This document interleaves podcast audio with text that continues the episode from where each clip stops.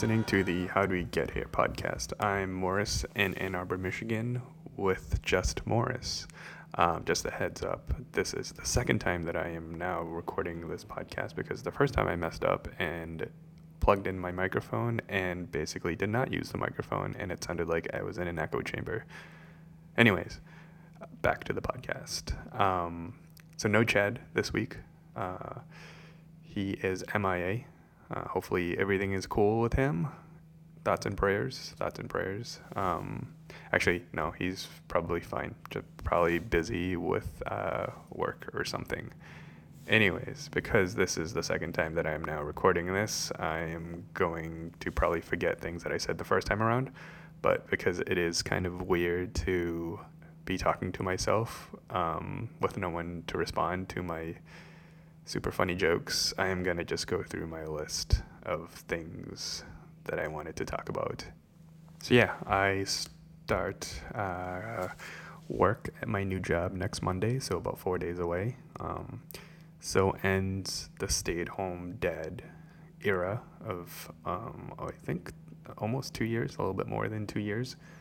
Um, so I wanted to get this last one in before that happened and living my best life possible before that, which involves me doing basically the same things I, have I've always done, but like tenfold.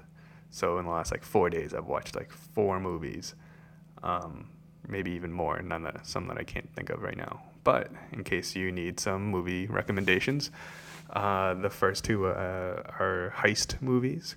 First one's called Logan Lucky, which is a really fun movie with a bunch of people, like the guy from Magic Mike and Katie Holmes, and that's a heist movie, but really low stakes, where they're trying to rob like some kind of NASCAR race.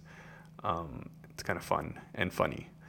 The other heist movie is a movie called American Animals, with a bunch of stupid college kids trying to steal books from um, their college library that is the opposite of Logan Lucky because this one's a little bit more dark and it is based on an actual story. And not even a, the movie itself is not based on a story, it is the actual story because it includes um, the actual idiots that tried to do this and failed miserably.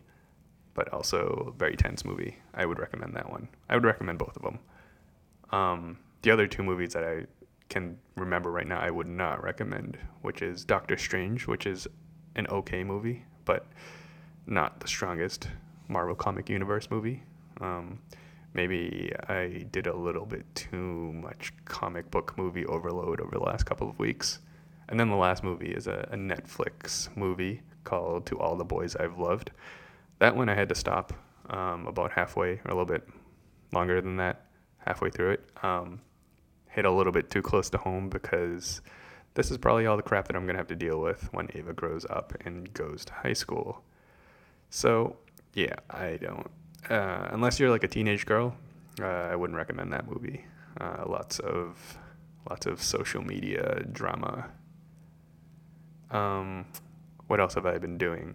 Went to a baseball game by myself. Not the first time that I've done that. The first time I actually did do that was at in Boston at Fenway. That was uh, when was that? Probably over ten years ago now. And that wasn't by choice either. Um, originally the, the tickets that I had, uh, the tickets I had were for a night game, but it got rained out, so they moved it to an afternoon game, which sucked. But um, a lot harder to find someone to go to an afternoon game on a Wednesday. So that one I just went to solo. Um, this one I purposely went to solo, and it turned out to be great because I paid $13 for $60 seats, which were seven rows behind the dugout, which was awesome. Um, I used SeatGeek, which I heard about a billion times on podcasts, but never got around to using. So that worked out really well, and I would I would highly recommend that. Considering every single podcast I listen to has uh, promos for SeatGeek, so I use the code BS, which stands for Bill Simmons. Um, and that got me twenty dollars off my order. So that's how I scored thirteen dollars, a thirteen dollar ticket for that was originally sixty dollars. Um, the tickets probably cost less than basically everything else that I did there. Uh, food was cheaper. Parking could have been cheaper, I guess. Um, spent twenty dollars to pay for parking in advance when I didn't have to, but kind of played it safe. Um, could have parked on the street, dollar an hour, which is awesome, and apparently in abundance because nobody parks in Detroit in the middle of the day on a Wednesday. Um, that was a dollar an hour with a total of a four-hour limit, which is amazing. So that could have saved me a few bucks, considering a baseball game. Oh, yeah, the baseball game lasted less than three and a half hours, considering I only watched three innings and then just kind of walked around the the park. So yeah, I would also highly recommend, in addition to, um, in addition to those movies and SeatGeek, I would recommend Comerica Park. Super cheap. Who cares about the White Sox or the Tigers? Um, yeah, only thing I would suggest in advance is take your pocket knives off your keychain if you have one like me. Uh, the first time I went through security, they found they saw it because usually I can just go through and hold the keys in my hand and they don't notice and I kind of just walk right through. This time they noticed it and told gave me two options. They said either you can go back to your car and put it back or you can leave it with them and you lose it forever. So I took them back and basically um, walked about 10 feet to another per- security person and did a better job of hiding my pocket knife that's on my keychain and walked right through. So lucky for them that I am a not ill intentioned pocket knife carrier.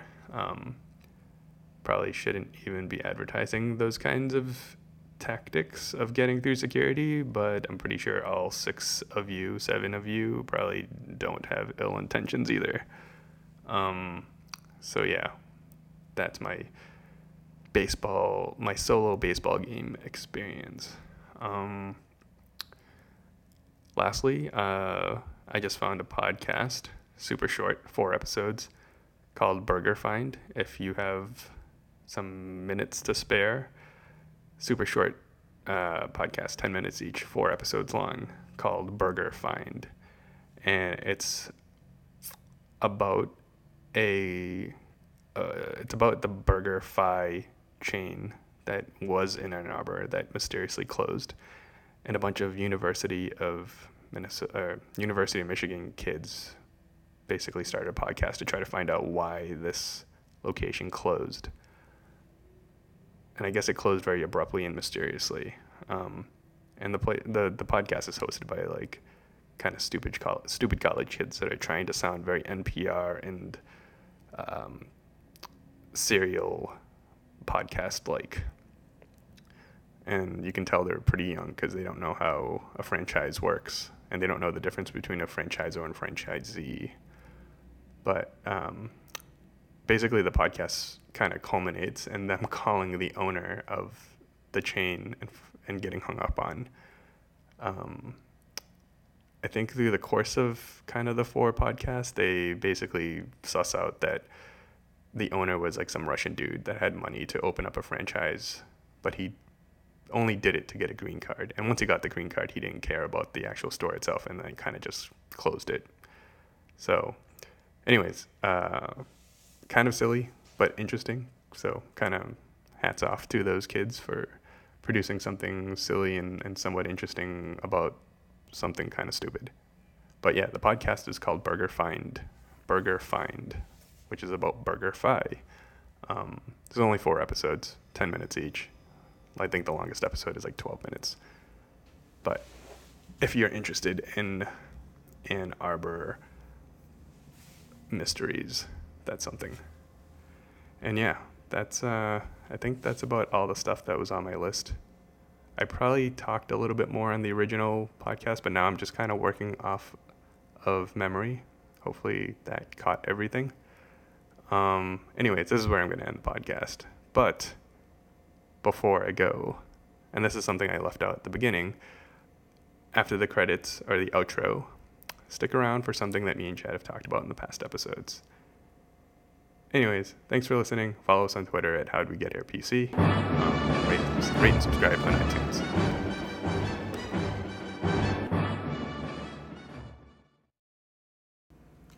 All right, the moment that no one has waited for. Um, so this is something that I s- recorded in 2010 with the help of Evan on guitar. Um, basically, it is potential, not really potential. That's a little bit melodramatic, but um, maybe what's going through my head as I begin to think about going back to work.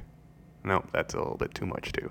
Anyways, I sang "The Needle and the Damage Done," which is a Neil Young song. Um, I'm just gonna read what Wikipedia says about the song, and you can decide for yourself whether it is relevant to me leaving the stay-at-home dad life. Um, the Needle and the Damage Done is the ninth track off of Neil Young's fourth album, Harvest. The song attempts to convey the addiction and pain caused by heroin and is based on Young's personal experiences on the road. Young was especially affected by the addiction of Crazy Horse band member and collaborator Danny Whitten, who would eventually die of an overdose. On the handwritten liner notes included in his Decade compilation, the singer songwriter had this to say about the song I am not a preacher, but drugs killed a lot of great men. So yeah, probably not relevant, but this is probably a good time for me to drop some bonus content on everyone's ear holes. Um, by the way, last 40 seconds of the song is probably the best part because it's just Evan's guitar playing, and I forgot to stop singing during the bridge, and I just sang right through it.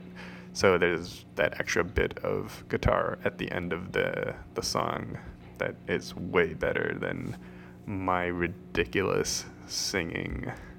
Anyways, enjoy.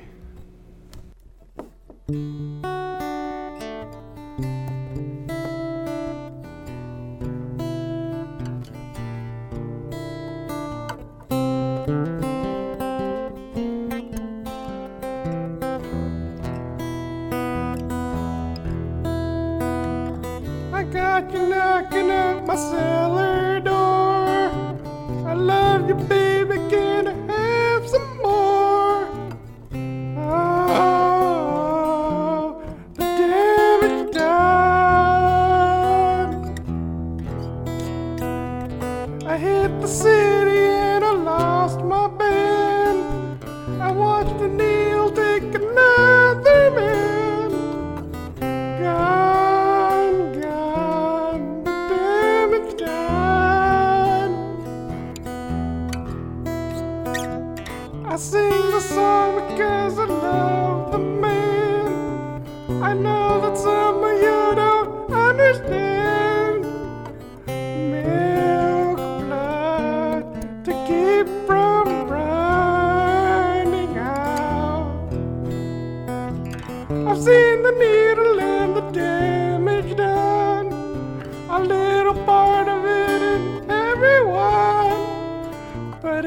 Junk drunk is like a setting sun.